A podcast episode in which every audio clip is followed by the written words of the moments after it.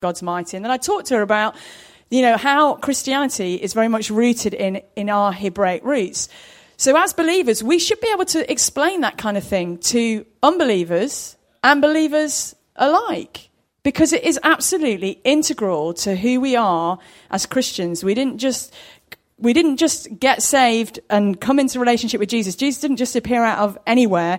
Jesus came through a line. And our covenant is very much rooted in the Jewish tradition. Jesus is a Jew. He's a Jew. So, uh, so it's very important that we understand our history and we understand where we are going as well, direction of travel. And that isn't just about eternity, that is about kingdom of God coming on the earth now. We're not sitting here waiting to be beamed out. We are here to rule and reign in the earth. And our relationship to Israel and our being grafted in as part of the one new man is absolutely crucial in that because the body of Christ for too long has only enjoyed sort of almost part of the truth, part of the fullness that God wants us to enjoy. We can only enjoy the entirety by understanding that we are part of the one new man. We're part of the fruitful olive tree that Paul talks about. And that way, grafted into the root, we get, come on, fruit. Yes. Thank you, dear. At least you're with it. Okay. It's not coming up on the screen. Has anybody uh, got control of that?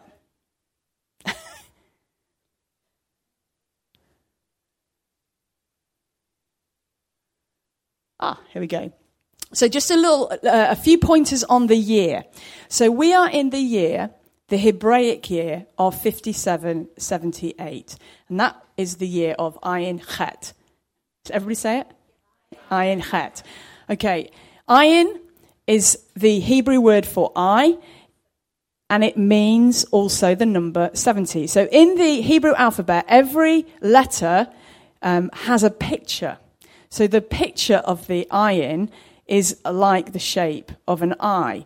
But it also in the Hebrew has a is a number too. So you have a richness with the language because clearly the letter A does not have a number, does it? No.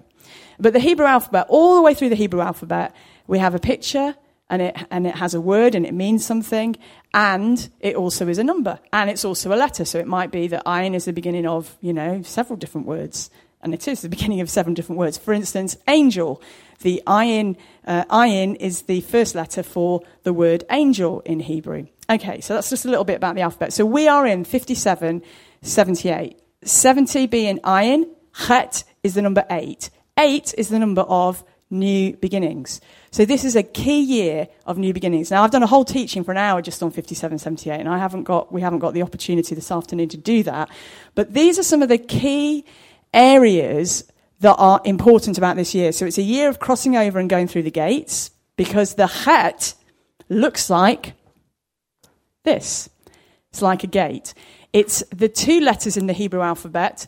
It's the Zayin, which is the other side of it, and the Vav.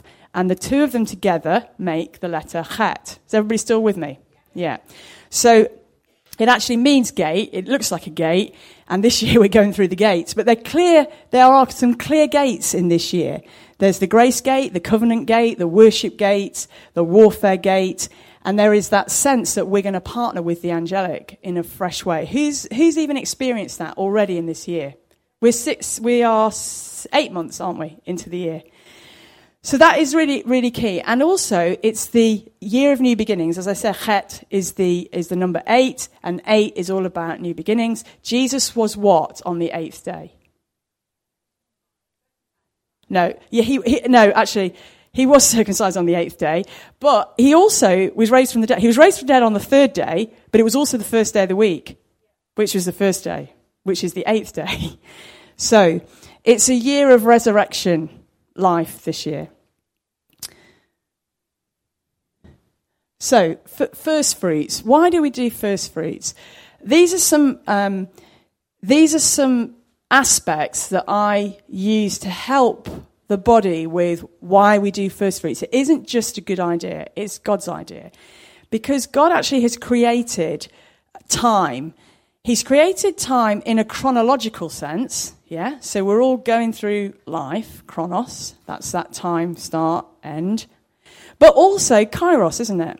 So kairos is the t- those are those specific times, those times that cross, intersect with chronos time. So Jesus' death and resurrection was a kairos moment in the chronos.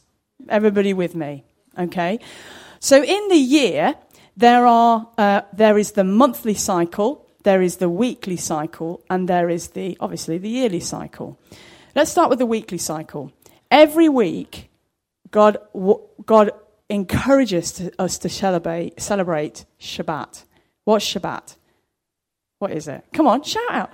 It's a day of rest, yeah.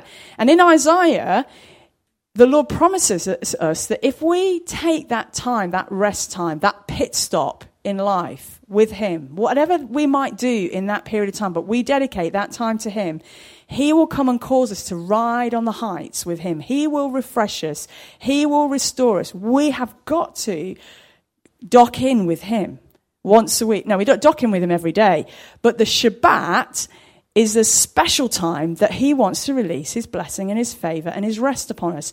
Why does the world get so tired and so worn out? Because it's 24 7 non stop. We weren't designed to live 24 7 non stop. We were designed by God to have that seven day cycle where we'd work, where we'd have that time of rest, where we'd have that time of refreshing with Him. And that's why Shabbat is really, really important. But then on top of that, He gives us the monthly cycle. The word month comes from the word moon. And in the Jewish tradition and in some other traditions as well, the way that time is measured is by that cycle of the moon. And so God uses that cycle, that monthly cycle, for us to start afresh again. And each month, it's not that God doesn't want to release blessing or favor in every month, but in each month, God wants us to have kairos moments. He doesn't want us to live in the drudgery. It's the same with the weekly. He doesn't want us just to go day to day to day to day to day. He says, I want you to stop on the Shabbat because I want to release something special to you. I want to release my anointing to you in a different way. I want to release my grace to you in a different way. I want you to experience me and encounter me in a different way. I want you to have a break in that pattern of chronos so that I can meet with you in a special way. That is why God has created time in cycles. So there's the monthly cycle and then there's the yearly cycle. And in the yearly cycle, we have three really key feasts and celebration, appointed times, we call it. We call them appointed times the weekly, the monthly, the yearly. And in that yearly cycle, we have three really key appointed times. They are not by mistake, they were divinely designed. Divinely designed for us. Divinely designed from the creation of the world. He knew that he was going to have to send Jesus to die for us. He knew that man would choose to walk his own way. He knew all those things before the foundation of the world. And so he designed time so there would be those moments where he can encounter us. But if we look back over history, those three key times are Passover, Pentecost, and Tabernacles. And for our Jewish brothers and sisters, they celebrate Passover as the time of their deliverance from captivity, their deliverance from sin, their deliverance from Pharaoh, their deliverance from Egypt. That is a miraculous deliverance. But you know what? It foreshadows the ultimate deliverer coming. It points to the ultimate deliverer coming. But everything that they celebrate about deliverance from captivity and God's miraculous power and getting them out. And you must have seen that video with the Red Sea splitting, you know. I, I, what's the song go? Uh, I don't know. This is how I found my, yeah, this is how I fight my battles. Where the sea parts and they go through and then the Egyptians go to follow and the sea comes back in. You know, I mean, somebody said, didn't they? Oh, yeah, but the Red Sea wasn't deep enough anyway, and it was easy to get across. Well, that was amazing then, that if all those Egyptians drowned in ankle deep water, that's just as amazing as them being drowned in loads of water. So the Jews celebrate Passover, don't they? And, um, you know, even on the doorpost, they put the blood in a, a cross. They, the blood was daubed on either side of the doorpost. And even in their meal, they, they, the lamb is slain. And um, there are parts of the Passover meal which point to the resurrection. And yet they still have a veil and they can't see Messiah. They can't see Yeshua having already gone through. So they then go into the wilderness, don't they? And they have that period of time. And the, the, the, slide coming up will show that they have 50 days between um, Passover and what they call Shavuot. Is that how I pronounce it? Shavuot, yeah, which is Pentecost. And we call those 50 days between the Omer, and we call it counting the Omer. And we see the Jews go through a period, and I'm going to move it onto that slide. So that, that's, that's the Pentecost time. But the interesting thing there is that God gives his people at Pentecost the Torah. He gives them the word. He gives them his law. He gives them his commandments. He gives them of his very self.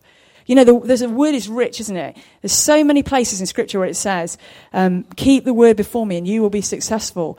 D- meditate on the law of the Lord, and I will give you prosperity. I will give you favor. Why are the Jewish nations so prosperous and so successful? A tiny group of people, because they've taken that Torah. They've taken that word. They've meditated on that word. They've made it very much part of their, their being, and they are prosperous and successful. And it's incredible to see that testimony that out of a tiny group, people group, the percentage of people that have won the Nobel Peace Prize, people that are, you know, top business, businessmen and women. So there's prosperity and favor on, on us as if we can just tap into that, that root. So that's Pentecost. Pentecost is also, obviously for us, it's the coming of the Holy Spirit. But you know, those disciples would have been sat together in that upper room and they would have been reading the scriptures because that's what they did at Pentecost. They used to stay up all night reading the scriptures, reading the word, meditating on, on, on the word of God. And into that context, bam! God breathes his spirit because Pentecost is the fulfillment of Shavuot. The Torah, the law, and the Spirit. The two together, not one or the other, but both. And then tabernacles. You know, tabernacles is an amazing, amazing feast. And that's where they were celebrated and they tabernacled God's presence with them, the Ark of the Covenant. Yeah, I was looking at that picture before and I was thinking, you know, some people would say, why have we got a picture of the Ark of the Covenant in our building? You know, it's a bit, it is a bit Jewish. But actually, it is. But it's, it's symbolic of carrying the presence of God. But do you know what the remarkable thing is? It ain't in there anymore. It's in here. It's not something that we look at. We carry the very presence of God because He lives within us. We're His tabernacle. Amen. Every single one of us is His tabernacle, and He tabernacles with His people. But the amazing thing is, is that just as they celebrated the presence of God amongst them and they built those tabernacles, as a representation of that, and they met with God in that special way. He tabernacled with them. What does John say? He says, and the word became flesh. And the Greek word says, tabernacle. He tabernacled with his people.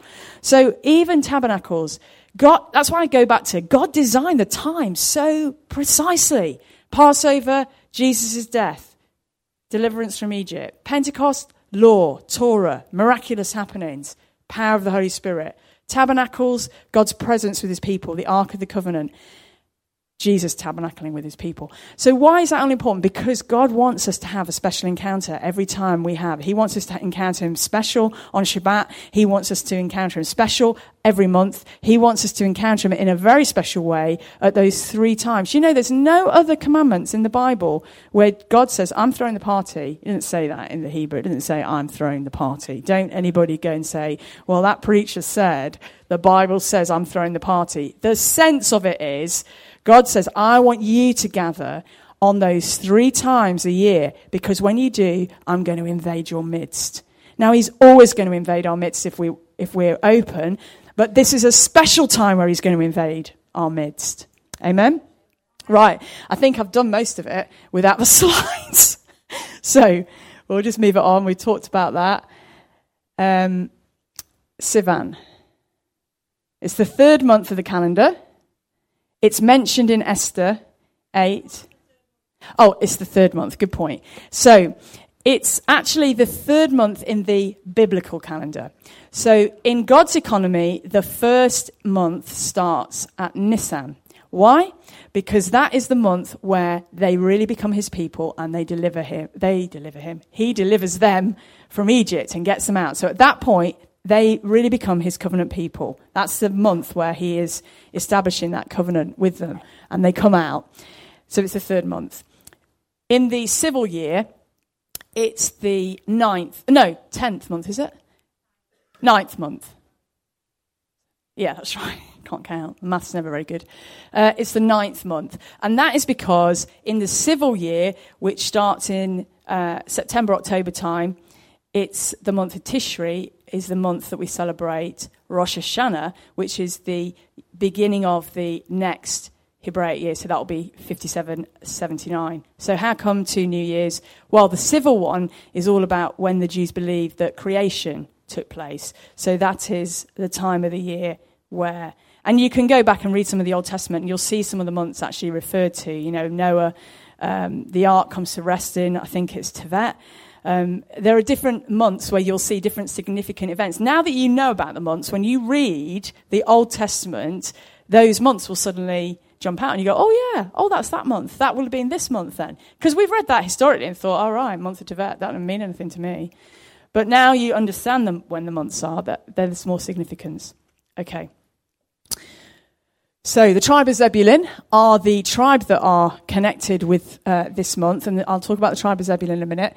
Shavuot is a two-day holiday. It begins at sundown on the 5th of Sivan, which is today, yeah, and lasting until nightfall on the 7th of Sivan. Isn't it interesting, even in God's timing of the royal wedding in the UK today, you know, of uh, Harry and Meghan, what's that? Oh, I don't know why. That's probably just I hadn't d- deleted that. It's Sivan, though, isn't it? Forget the English bit that's on the end. Um, you've distracted me now. Sorry. So, isn't it amazing how Meghan and um, Harry got, yeah, I can't remember his name now, uh, got married today? You know, Julie Meyer and various ones in the States had really believed that God has got his hand on them and, you know, he's had dreams. And there's lots of people praying for the royal family all the time. But the, apparently the service was, I didn't watch it all, but it was really powerful. And the, uh, the minister was really powerful as well.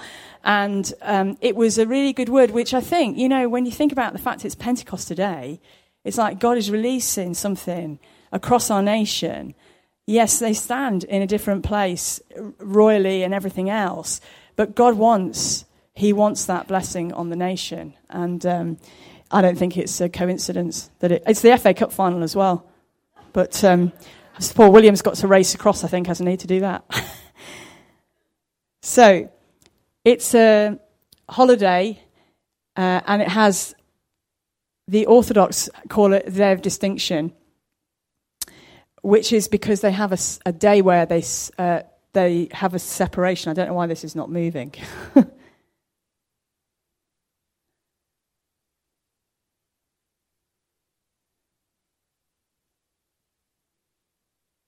Right. Okay. It will move now. There's just some scriptures there that um, from Exodus. So if you want to go back and just read through Exodus, I don't think you need to read through it now. It just tells you about the, the giving of the Torah, and I've talked about that quite a bit. On the third day of the month, the Lord instructed Moses to set a boundary for the people around the mountain in preparation for the coming revelation to be given three days later. The whole sense of the three days these three days are called the three days of separation. So there was a sense that the people were gathered, separating themselves before they received that revelation from heaven. So there was a, a time of preparation for them. And then in the Talmud, um, which is one of the Jewish books, it talks about, they, they say, Blessed be the Lord who has given us a threefold Torah, the Torah, the prophets, the writings, to a threefold nations, which are uh, some of the groups Kohanim, Levites, and Israelites through one who was third, Moses. Moses was the third child. The third, the significance of the third month and the third day is really important. So, what do we think about the third day? How many things can you think about just whilst I'm moving to it? Obviously, we've got the separation before receiving the Torah, seeing, Abraham saw the place afar off. This was interesting because Abraham saw the um, where he saw the place where Abraham, where Isaac, sorry, I was going to say, where Isaac was going to be uh, sacrificed. Um, and that, again, if you look, the scripture there, it talks about the third day. Then there's healing on the third day. There's examples of healing. These are just scriptures you can take away to have a look at. 2 Kings 20, verse 5, and Hosea 6, verse 2. It says, And on the third day, he will heal you. You know the passage in Hosea, no? Yeah, Gwen's nodding her head. Look it up anyway. It tells you about it's it's it's associated. The third day is associated with healing. And then you have the sense as well in the wedding of Cana on the third day. Um, so there's that whole sense of the bridegroom, the new wine, the first miracle um, where Jesus reveals his glory. Again, it's the third day. It was the third day that he did that sign in Cana of Galilee. It's, it's just a symbolic piece of revelation. And obviously, the resurrection happens on the third day. Every single one of the Gospels talks about that. And I'd like to say that from that, when we look at what we're celebrating at Pentecost, we're talking about a third day church arising. A church arising when we know from uh, the first day church, we have from Pentecost to St. Patrick, you know, in terms of the history of the church. Then we have the second day church where Constantine to Luther, there's a real dark time in the earth. And then the third day church begins to emerge well, we have the Reformation to the Apostolic Reformation. And obviously, we've now moved into 2018. But that Apostolic Reformation, the reason that we've got 2017 is because it was 500 years, 500 years from Luther to last October. And so now we are in the full measure. God wants us to move forward in the full measure of that apostolic uh, reformation. In 500 years, God's restored everything back to the body of Christ. Everything. You think about it. Think about it. Just for a minute. Think about it. The fullness of the church was manifest when Jesus sent the Spirit at Pentecost in that, that small geographic area. It was a small geographic area, wasn't it? But now, the fullness of the church and the gifts, the fivefold ministry, is now manifest across the body of Christ worldwide. Worldwide. So we have a church that is emerging and moving forward, and in addition to that, has really got that whole that movement of the one new man moving uh, forward. So every time we celebrate Shavuot, until he comes, we receive a fresh impartation to advance kingdom in the power of the Holy Spirit. Amen. We're going to pray. I'm just going to move it to the last slide. Um, and then we're going to pray. The tribe of Zebulun were positioned with Issachar and uh, also with Judah. They were the tribe that associated with this month. They were the skillful ones in business. And this is important for us even as we sow this month. This is a month where, as we sow, God wants to release favor and blessing on our seed. Um, I just want to get to the last slide because that's what I want to pray for.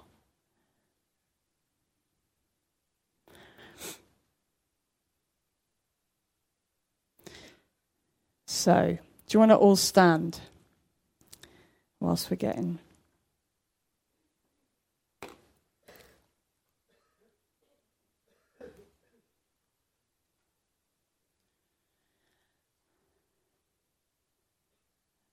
This is the month of promise. Preparing and reaffirming in covenant. We talked about the covenant gate. I've, the Lord spoke about covenant this afternoon, about those relationships across the body of Christ. This is the month, but it's also the year. So there's a double portion in this month. Even, you know, as we've gone through the mission in Burton on Trent, that, that restoring of covenant relationships. This is a month where God wants to release power and the fresh impartation of His Spirit. It's a month where He wants the priesthood to arise. He wants us to take some, some structures down in this month. He wants us to release his power in this month. You know, the Muslims pray and fast in this month.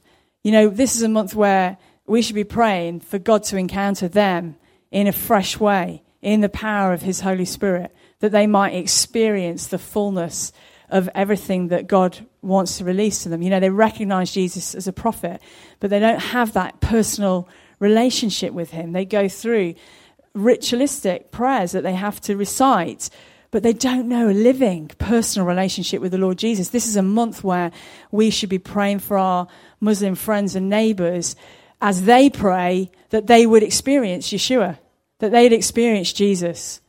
Amen? And this is a month where he wants us to possess. He wants us to walk in success and favor. He wants us to move in a place of persisting over our territory. I know SWAT are doing some stuff territorial. This is the month to do it. And then prophetically, he wants us to see in, at every level and in every sphere. So, Lord, right now, I just thank you. I just thank you that this is a special time that you've designed for us to celebrate, but you've also designed to, for us to move with greater momentum in the power of your Holy Spirit. And so, Lord, we say we, re- we reach out our hands today and we ask that you would pour out your Spirit afresh on us today. And Lord, we thank you that as we sow and as we give today, Lord, you want to release the richness to us. Lord, thank you that your word says that give and it shall be given unto you, pressed down and running over. Lord, thank you that you are the God of more than enough. You're super abundant, Lord. And we want to ask that that abundance be released to us, to our families, that we might be those that steward your goodness and your fruitfulness and your finance, Lord, to advance kingdom, to advance righteousness, to advance justice and peace in the Holy Spirit. Lord, we thank you for your goodness to us and your faithfulness in Jesus' name. So, are you to say something about? Oh, okay. I was going to. Okay. Um, I felt the Lord wanted to release uh, a word over us for first fruit. And this is what I was hearing earlier on when I was praying. Um, that this, the Lord, we, we cry out for the fire at Pentecost, don't we? We've already sung about the fire. And uh, I felt the Lord say that this is going to be a month where the fresh fire in our lives will bring a fresh fear of the Lord. Uh, and the Lord says, You've asked me for the fire, but I'm going to send more than the fire. This month, you're going to know a fresh uh, interaction with the angelic. If you're ready for it, you're ready to receive it. And the Lord says the angels aren't there just to be observed, but to bring an enabling, an equipping, and an, encircling of all that is holy, all that you've separated unto me in your life. The Lord says, I'm going to begin to encircle that with my angelic. And the Lord says, You've called me to surround you. I will surround all that is holy and set apart in your life that you have made special to me.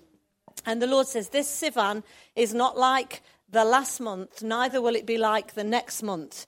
This Sivan, there will be fresh fire for forgiveness, fresh fire for mercy, fresh fire for grace. And the fire that I bring is not a stagnant fire, but the Lord says, just as a, a fire in the natural uh, consumes everything in its wake, the Lord says, I am going to cause this fire to propel you into a new place. So let the fire consume all the unforgiveness. Let this fire repair all the breaches and let this fire heal all the wounds. So, so Father, we receive your fire afresh, even as we give into this first fruit offering. Lord, we don't do this just because it's first fruits. Every time we bring an offering to you, Lord, we do it by faith. And I believe, Lord, when you speak into us, I believe your word. You say, Lord, man shall not live by bread alone, but every preceding word. So if the Lord says this Sivan isn't like last Sivan, it's not like last month, and it's not going to be like next month, I want to step right into what He's releasing. When He says fresh fire for forgiveness, I want it. Yeah. Fresh fire for grace, I want it. Fresh fire for healing, I want it. And so, Lord, we receive your word even as we give today in the name of Yeshua. Amen. Amen. So I'm just going to just I know I, I skipped over this slide, I left it up there. But one of the key things about the first of the month is that this is the time where we set the direction for the month. Jenny's just prophesied over the month. This is the point where we give God our first. We give him our first of our time. We give him the first of our finances. We give him, we give him the first of everything. That's what we're supposed to do because if we give him the first, guess what? Guess what? Everything else he's going to be covering. Amen?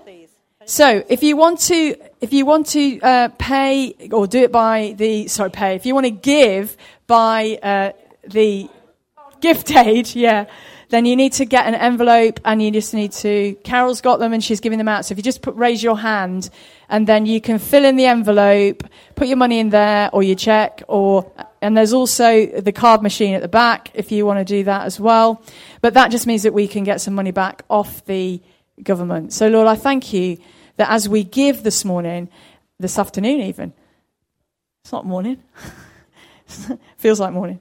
As we give, Lord, we thank you that you are uh, more than enough and you're our provision. Lord, we thank you that you're going to multiply what we give this morning. I thank you for that abundance, that superabundance. And Lord, over our month, we just decra- declare and we decree favor and prosperity, favor and prosperity in the name of Jesus.